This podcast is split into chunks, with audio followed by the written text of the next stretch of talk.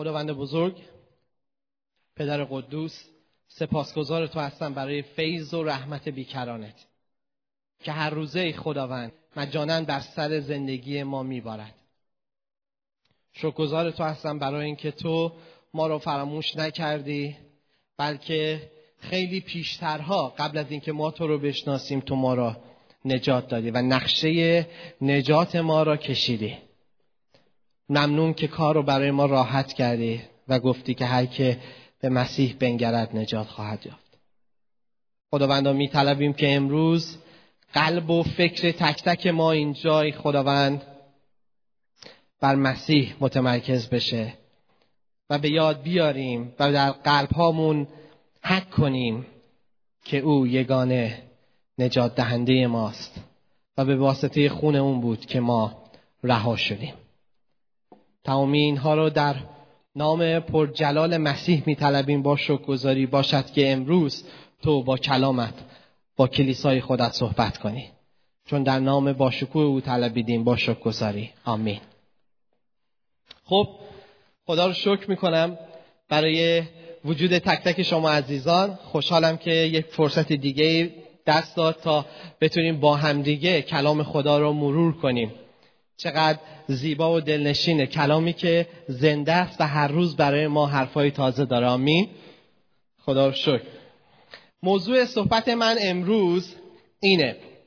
او مرا آزاد کرده. او مرا آزاد کرده. شاید در کلیسا بارها و بارها درباره آزادی شنیده باشیم. می‌دونید چرا؟ چون در آزادی که خداوند داره در موردش صحبت می‌کنه شادی هست. در این آزادی تنفس و نفس هست. در این آزادی زندگی هست. و در این آزادی موقعیت. و صد البته خطر وجود داره. من عاشق باب چهارم انجیل لوقا آیات چهارده به بعد هستم. چون به نظرم داره هدف اصلی مسیح رو به ما نشون میده.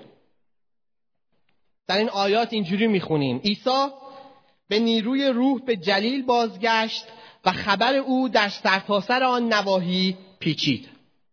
او در کنیسه های ایشان تعلیم می‌داد و همه وی را میستودند. انگار اونا خیلی تحت تاثیر کارها و معجزات مسیح قرار گرفته بودند پس به شهر ناصره که در آن پرورش یافته بود رفت و در روز شبات طبق معمول به کنیسه درآمد و برخواست تا تلاوت کند. تومار اشعیای نبی را به او دادند. چون آن را گشود قسمتی را که قسمتی را یافت که میفرماید اون شروع کرد از کتاب اشعیای اشعیایی که ما در عهد عتیق داریم باب 61 شروع کرد به خوندن. عیسی مسیح با قوت. این کلام خون. روح خدا بر من است. زیرا مرا مست کرد تا فقیران را بشارت دهم. فقیران کیان؟ نه افرادی که از نظر اقتصادی بیچارن بلکه افرادی که در روح فقیر هستند اونایی که فروتنند و آماده دریافت کردن پیام خدان افرادی که نیاز به نجات رو درون قلبشون احساس می‌کنن و تشخیص میدن. حالا مسی جان خدا شما رو فرستاده تا چیکار کنی؟ در ادامه آیه می‌خونیم. و مرا فرستاده تا, رهایی, تا رهایی را به اسیران و بینایی را به نابینایان اعلام کنم. نه فقط نابینایان فیزیکی بلکه افرادی که باز شدن چشم دلشون رو نیازمندن. و ستم دیدگان را رهایی بخشم. به افرادی که در ظلم و جفا هستند آزادی بدم. و سال لطف خداوند را اعلام نمایم. من دارم از ترجمه هزار نو برای شما می‌خونم. در ترجمه قدیم میگه سال پسندیده که در حقیقت به معنای پذیرش کلمه ای که اونجا در زبان عبری داره ازش استفاده می‌کنه به عنوان لطف یا پسندیده به عنوان پذیرش در عبری معنی هم میشه. و در این فصل پذیرش در این زمانی که همه پذیرفته میشن هر کس نزد من آید آزاد و رها خواهد شد. آمین. سپس تومار رو فرو پیچید و به خادم کنیسه سپرد و بنشست. همه در کنیسه به او چشم دوخته بودن می‌تونم تصور کنم که سکوت همه جا رو فرا گرفته. یک کسی برای اولین بار انگار داره این آیات رو با قوت به, به طوری که انگار داره از خودش صحبت می‌کنه خونده. جو سنگینی حاکمه. و کلام خدا ادامه میده. آنگاه چنین سخن آغاز کرد. عیسی مسیح دوباره شروع می‌کنه به حرف زدن. امروز این نوشته هنگامی که بدان گوش فرا می‌دادید جامعه عمل پوشید. داره میگه از امروز فصل پذیرش فصل رهایی فصل بخشش سال آزادی شما آغاز شده. از همین الان که دارین این پیغام رو میشنوین فصل آزادی شما آغاز شده. امروز جامعه عمل بهش پوشیده شده. پیغامی که سالهای پیش اشعیای نبی در کتابش گفته امروز همزمان که شما دارید اونو میشنوید بهش جامعه عمل پوشیده شده. هرگاه در کلام خدا چه در عهد عتیق و یا چه در عهد جدید با کلمه رهایی مواجه میشیم شک نکنید که معناش همون آزادیه. لغتنامه ده خدا دوست خیلی از ایرانی ها آزادی و آزاد رو این چنین معنا می‌کنه. میگه آزاد اون شخصیه که بنده نباشه. آزادی به معنای خلاف بندگیه. خلاف اسارت و اجباره. کسی که آزاده و اجباری نداره. این چیزی که برام خیلی جالب تره این قسمت بعدیشه که میگه آزادی به معنای قدرت عمل و ترک عمله. یعنی شما هم وقتی آزادید هم قدرت عمل دارید هر کاری دوست دارید می‌تونید انجام بدید و چون آزادی دارید از خیلی از عاداتتون می‌تونید بیرون بیاید. یه سری کارهایی که از قبل انجام می‌دادید و چون الان آزادید می‌تونید بهشون نبگید. میگه قدرت عمل و ترک عمل. کلام خدا خیلی شفاف داره به این موضوع اشاره می‌کنه که اگر به عیسی مسیح ایمان بیاریم آزاد و رها خواهیم شد. پولس رسول خیلی مشخص داره تو کتاب نایانامه دوم قرنتیان باب سه آیه 17 اینطوری میگه. خداوند روح است و هر جا روح خداوند باشد آنجا آزادی است. آمین؟ در غلاطیان می‌بینیم که در اولین آیه باب پنجم میگه مسیح ما را آزاد کرد تا آزاد باشیم. پس استوار بیستید و خود را بار دیگر گرفتار یوق بندگی مسازید. به نظر من این آیه از دو بخش تشکیل شده. اولین بخشش نشون دهنده چهار باب اول کتاب غلاطیانه که در این چهار فصل پولس رسول داره به یک زبان ساده و شیوا به ما یاد میده که در مسیح آزاد شدیم. حقیقتا انگار ما باید این چهار فصل رو مطالعه کنیم که بفهمیم که آزادی مسیح در زندگی ما چه معنی داره. در دومین بخش میگه پس استوار بیستید و خود را بار خود را بار دیگر گرفتار یوق بندگی مسازید. که این آیه هم این قسمت آیه هم نماینده یا نشونه از بابهای پنجم و ششم کتاب غلاطیانه. داره دستوری رو به ما میگه. حالا که آزاد شدید آزاد زندگی کنید. چی میگه؟ حالا که آزاد شدید پس آزاد زندگی کنید.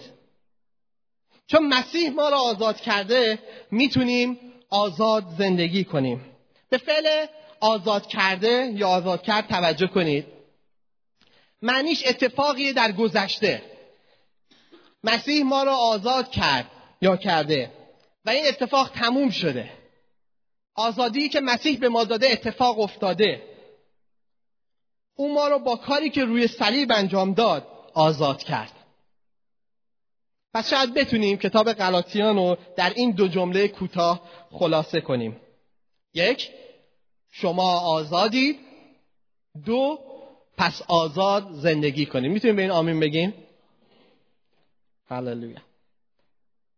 البته شاید به همین راحتی هم که به نظر می‌رسه نباشه. ممکن از نظر کتاب مقدسی و الهیاتی مسئله ساده ای باشه ولی در عمل در زندگی های ما یک سری پیچیدگی هایی هست که باید برای قبول کردن این آزادی اونها رو کنار بگذاریم.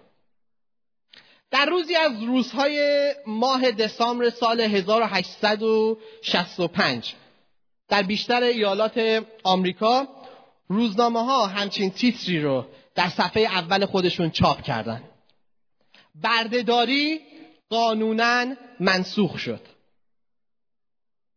و شروع کردن از اون روز به بعد داستانها و مقالاتی نوشتن از اینکه چطور از حالا برده ها می‌تونن آزادانه زندگی کنند ولی اتفاق عجیبی افتاد.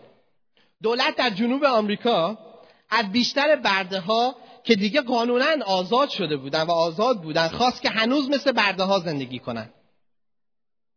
انگار نه انگار که اتفاقی افتاده یا قانونی و اونجا گذاشتن.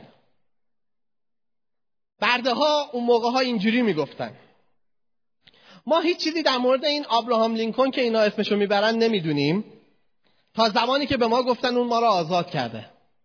ولی حقیقتش اینه که هنوزم نه در مورد آبراهام لینکن چیزی می‌دونیم نه در مورد این آزادی که در موردش حرف می‌زنن.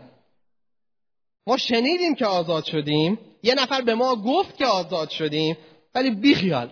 ما که هنوز در همون بندگی و بردگی خودمون داریم زندگی می‌کنه ایده عالی ارائه شده. نخست یا رئیس جمهور دستوری رو داده هیئت دولت تصویب کرده ولی هنوز برده های آزاد در اسارت و بندگی دارن زندگی می‌کنن.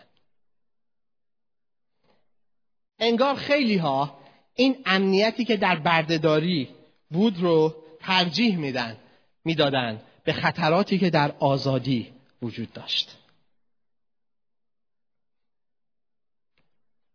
عزیزان من من مطمئن هستم که این امکان وجود داره که با وجود آزاد شدن و با وجود آزاد بودن هنوز در بند و اسارت زندگی کنیم.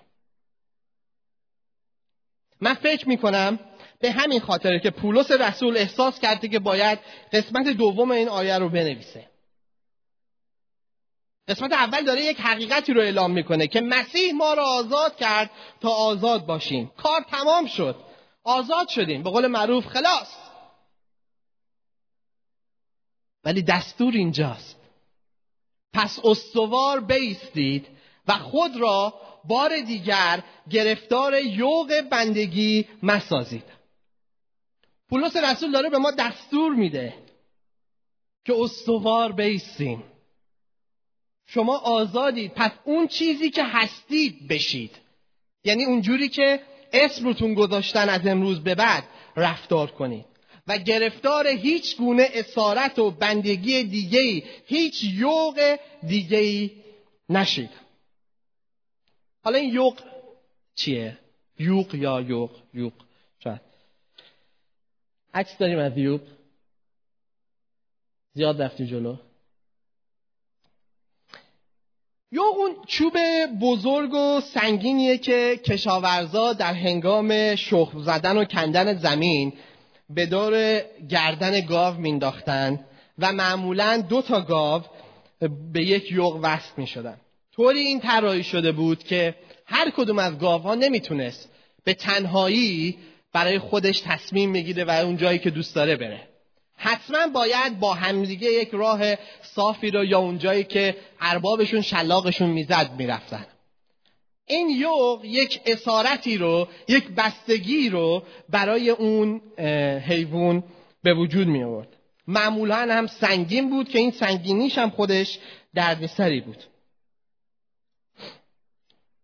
یوغ همون بار و وزنه که باید در طول زندگی من و شما تحمل کنیم.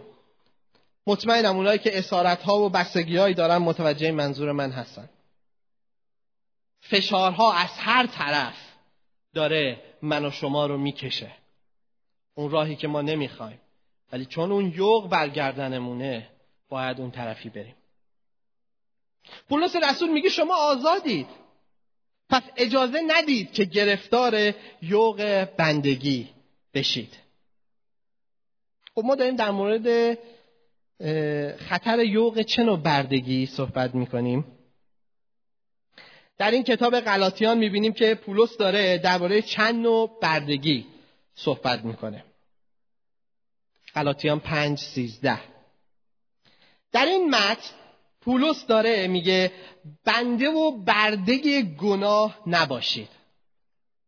پس بندگی و بردگی گناه. چون آزادیم و حق انتخاب داریم که این دلیل نمیشه که ما انتخاب اشتباهی بکنیم. چون ما آزادیم و حق انتخاب داریم می‌تونیم انتخاب بکنیم که در قدوسیت راه بریم و یا در گناه. چرا؟ چون شما با اون گناه بعد از مدتی یکی میشید و گرفتار و اسیر اون گناه میشیم. در غلاطیان پنج سیزده می‌بینیم که میگه ای برادران یا ای خواهران شما به آزادی فرا خوانده شده اید اما آزادی خود را فرصتی برای ارزای نفس مسازید بلکه با محبت یکدیگر را خدمت کنید. به شما و من آزادی از گناهان داده شده. پس چرا می‌خواید هنوز در اون اسارت؟ زندگی کنید این چیزی که اتفاق میفته ما داریم به زندگی خودمون ادامه میدیم. یهو احساس می‌کنیم که به یک چیزی نیاز داریم. شیطون در گوش من و شما میگه برای ارزای این نیازت می‌تونی اون یکی گناه انجام بدی. خیلی خوش میگذره. چون تو گوش ما همینجوری داره این ورد رو می‌خونه ما اون گناه رو به جای دویدن به سمت مسیح و گرفتن رضایتمون از اون انجام میدیم. حالا ممکنه برای یه مدتی هم این این حس خوبی که بعد از انجام دادن اون گناه بهمون انجام بده در اون بمونه. ولی حقیقتش اینه که اون رضایت کامل نیست. اون احساس تموم میشه و حالا نیازمون بزرگتر شده. دوباره شیطون در گوشمون میگه چرا دوباره اون کار رو تکرار نمی کنی؟ نگه ندیدی دفعه پیش چقدر خوش گذشت؟ چه حس خوبی به دست داد. و ما دوباره و چند باره اون گناه رو تکرار می‌کنیم. دنیا می‌دونید به این چی میگه؟ به این میگه اعتیاد. کلام خدا بهش میگه اسارت. ما به جای اینکه برای احتیاجات و نیازهامون به سوی مسیح بدویم و در او رضایت خدا داشته باشیم. به هر گناه پیش پا افتاده نه نمیگیم فقط برای اینکه در اون لحظه نیازمون برطرف بشه. داره میگه شما آزادید ولی آزادی خود را فرصتی برای ارزای نفس مسازید. انتخاب اشتباه نکنید. چون درون این انتخاب ها اسارت هست یه نمونه دیگه از اسارتی که ماها شاید خیلی آمون گرفتارش باشیم باشیم بردگی استنباط دیگرانه. شاید یه داره کلمش قلم به بس توضیح میدم یعنی چی. می‌خوام توی ذهنتون همگی توی ذهنتون دستاتون رو بالا ببرید. اگه استنباط و فکری که مردم درباره شما می‌کنن براتون مهمه. بغل در مورد من چجوری فکر می‌کنه؟ همسایم چجوری فکر می‌کنه؟ جاریم چجوری فکر می‌کنه؟ خواهر شوهرم چجوری فکر می‌کنه؟ مادرم نسبت من چجوری فکر می‌کنه؟ جایی میخوندم. یکی از الهیدانان مسیحی کتابی نوشته درباره زمان و انرژی که هر کدوم از ما برای فکر دیگران نسبت به خودمون خرج می‌کنیم. ما انرژی بسیاری رو صرف این می‌کنیم. که خودمون رو بهتر در ذهن مردم شکل بدیم. ما چه تصویری رو در ذهن دیگران به جا می‌ذاریم؟ اون مطلبی که تو فیسبوک گرفت نوشتم چند تا لایک گرفته؟ چند تا؟ عکسی که توی اینستاگرام گرفتم چند تا لایک گرفته. دیگه از امروز به بعد مردم در مورد من چجوری فکر می‌کنن؟ ما حدودا نصفی از زندگیمون رو صرف به وجود آوردن تصویری بهتر از خودمون در ذهن اطرافیانمون می‌کنیم. که دوستان من این خودش یک اسارته. چون تصمیمایی که از اونجا به بعد می‌گیریم بر اساس فکر دیگران شکل می‌گیره.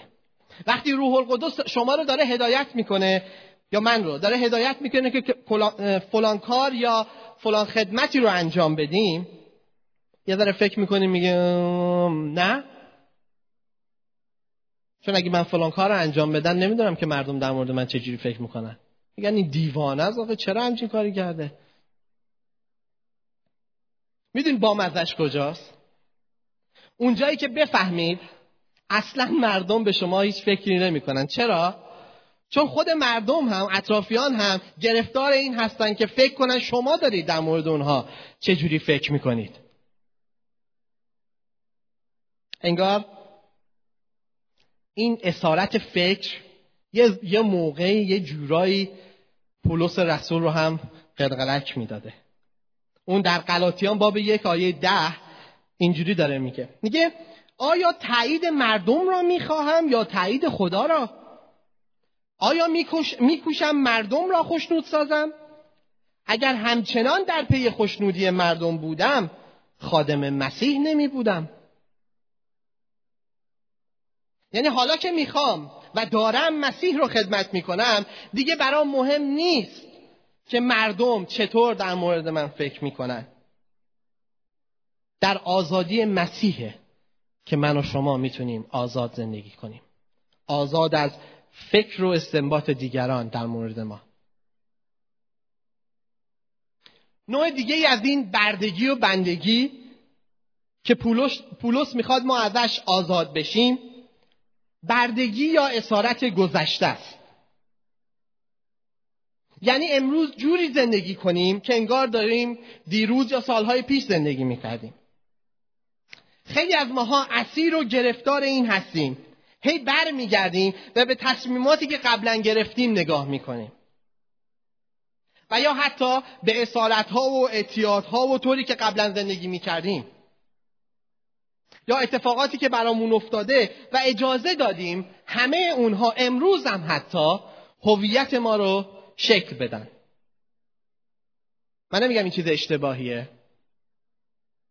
آدم ها رو گذشتهشون می‌سازه. بله.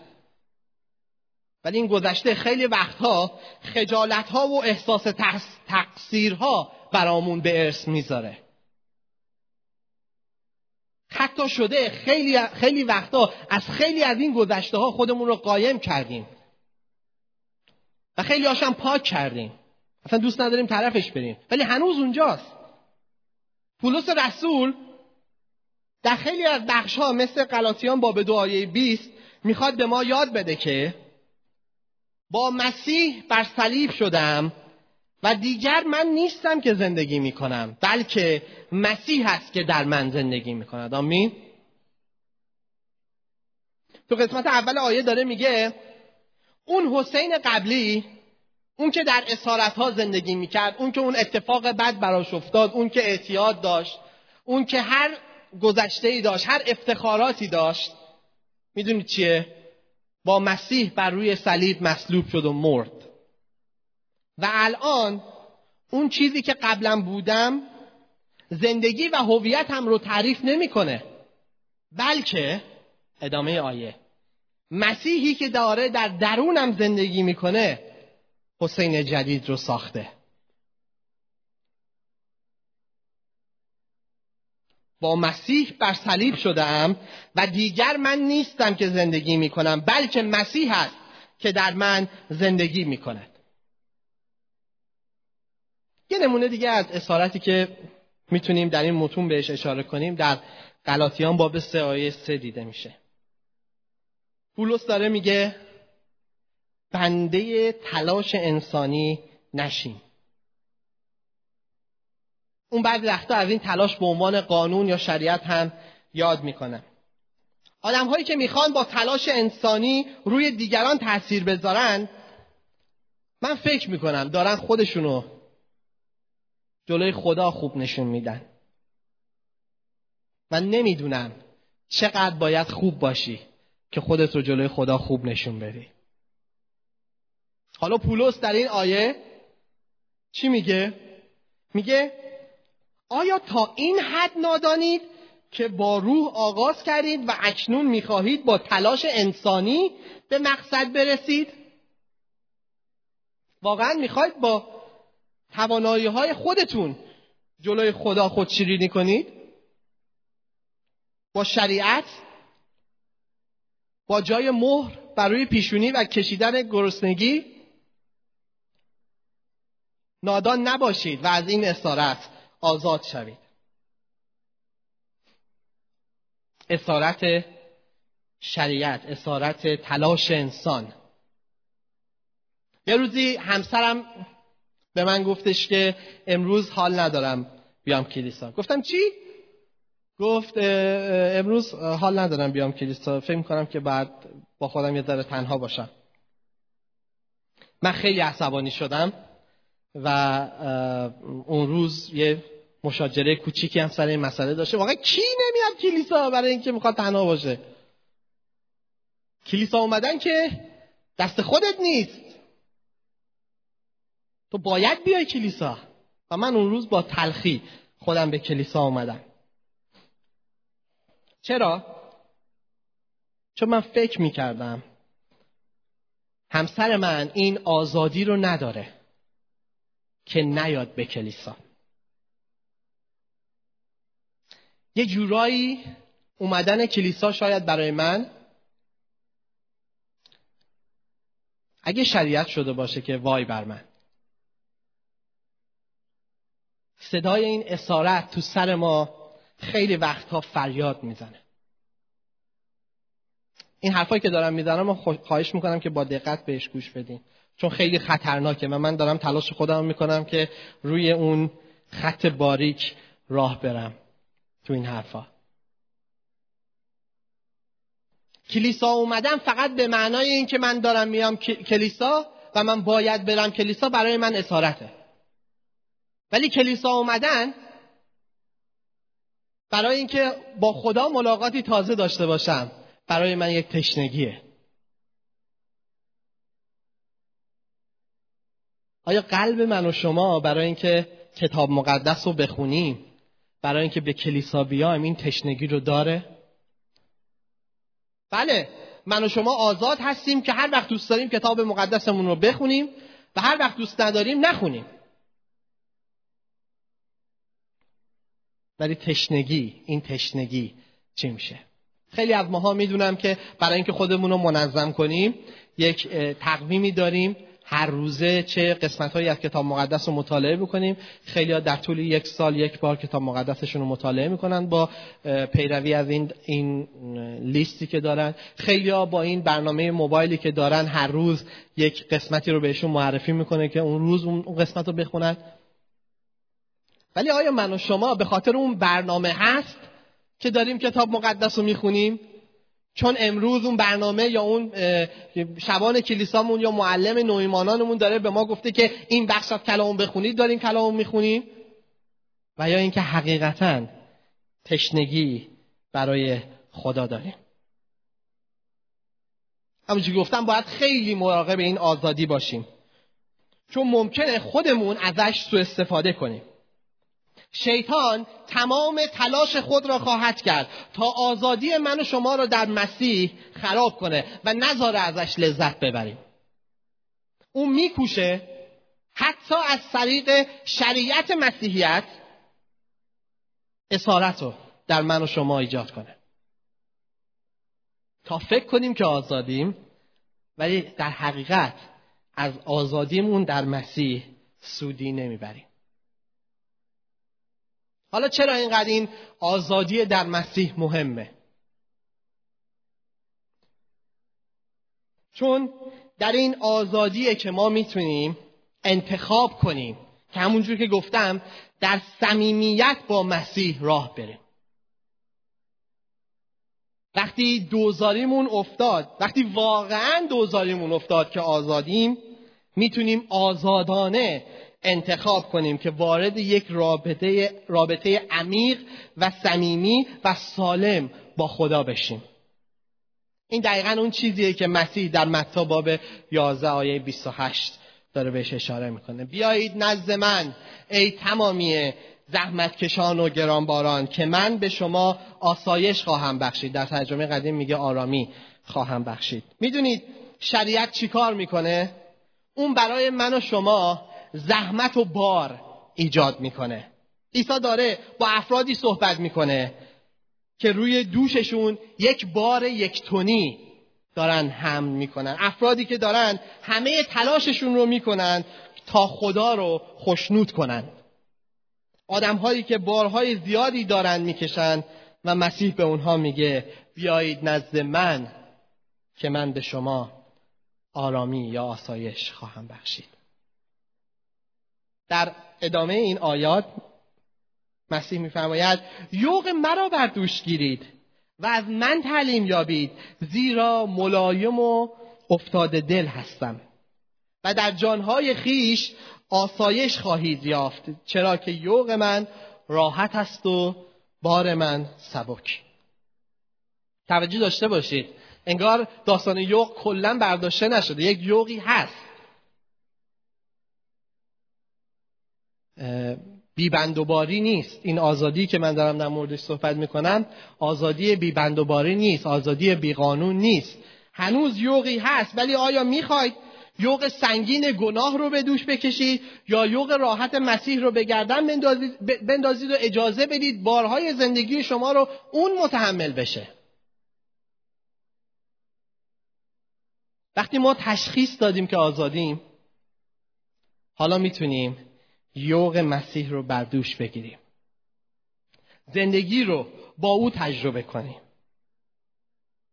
میگن یه روزی آبراهام لینکلن میره توی بازار که بازاری که داشتن اونجا برده میفروختند و دختر دختری زیباروی آفریقایی آمریکایی رو می‌بینه که برای اون سکویی که برده ها رو میفروشن ایستاده. و بعد از اینکه پول زیادی برای اون دختر داد اون دختر رو خرید و همینجور که دختر داشت از پله های اون سکو پای می‌رفت به چشم های آبراهام لینکن نگاه می‌کرد و اون می‌دید که در چشم های اون دختر پر از تنفر و خشمه. یه مرد سفید پوست دیگه منو خریده تا از من استفاده کنه سو استفاده کنه و بعد از سالها یا من میمیرم یا منو میفروشم به یه نفر دیگه. همینجور که اینها داشتن از اون شهر خارج می شدن اون دختر کشان کشان پاشو روی زمین می‌کشید و با خشم پشت سر آبراهام لینکن راه می‌رفت. آبراهام لینکن در میگرده به اون دختر میگه که تو آزادی. برو. دختر شوکه میشه چون تا حالا کسی بهش نگفته بود تو آزادی. اصلا معنی آزادی رو نمی‌دونه. برمیگرده به اون میگه که آزاد؟ شیب یعنی چی من آزادم؟ آبرام لینکن لبخندی می‌زنه میگه تو آزادی. دختر میگه یعنی من آزادم اونجوری که دوست دارم فکر کنم. بله. یعنی اونجوری که دوست دارم رفتار کنم. بله. اون جایی که دوست دارم برم. بله اون جایی که دوست داری برو. با هر کی که دوست داشتم برم. بله. دختر تو چشهای آبراهام لینکن ظلم می‌زنه و میگه من فکر کنم دوست دارم که با تو بیام. وقتی ما تشخیص بدیم که مسیح ما را با چه قیمتی و چطور آزاد کرده؟ وقتی ما آزادیمون رو در مسیح تشخیص بدیم باور کنید که خواهیم خواست با او راه بریم. که دنبال او بریم. ما آزادیم وارد زندگی بشیم که او برای ما در نظر گرفته. ولی تا زمانی که از چیزهایی که ما را از او دور می‌کنن جدا نشیم. از این آزادی لذت نخواهیم برد. احتیاج هست که درک کنیم و تشخیص بدیم که این آزادی برای من و شما چه چیزهایی داره. مسیح ما را آزاد کرد تا آزاد باشیم. در آخر هم می‌خوام اینو به شما بگم که من فکر می‌کنم رقصیدن همیشه بهتر از رژه رفتن با یک موسیقیه. در رقص صمیمیت وجود داره. حرکات موزون در رقص از دل بیرون میاد و در رژه رفتن و مارش کردن و پا زمین کوبیدن اجبار و قدرت هست. چیزهایی که لزوما از دل بیرون نمیان. باشد که همگی ما از دل در مسیح آزادیمون رو تشخیص بدیم و در او آرامش داشته باشیم. آمین.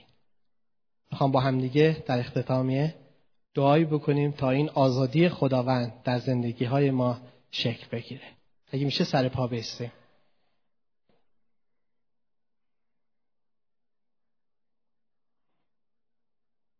مسیح جان ای ای که تو به خاطر گناهان ما بر روی صلیب رفتی چقدر زیباست که می‌دونم تو من حسین و تو اعضای این کلیسا رو به اسم صدا کردی و فراموش نکردی که در این دنیای به این شلوغی تو تک تک ما رو می‌شناسی. و گفتی که حتی تعداد موهای شما رو هم می‌دونم چند تاست. چقدر زیباست که خدای ما به فکر ماست. چقدر زیباست که خدای ما آزادی رو برای ما فراهم کرده حتی زمانی که ما او را نمی شناختیم خداوندا امروز در این کلیسا در این لحظه از تو می طلبیم که اگر سرهامونو در هر برفی فرو بردیم و نمی‌خوایم از این اسارت و بردگی سر بالا بیاریم تو برفهای روی گردن ما رو بتکونی کمر ما رو صاف کنی تا ببینیم نور آزادی تو رو. تا از این بردگی ها و اسارت ها آزاد بشیم. تا محبت توی خداوند در دل ما کار کنه. خداوندا کمر ما رو که راست کردی چشمان ما رو باز کن. چشمان دل ما رو باز کن. تا آزادی که به ما هدیه دادی رو تشخیص بدیم.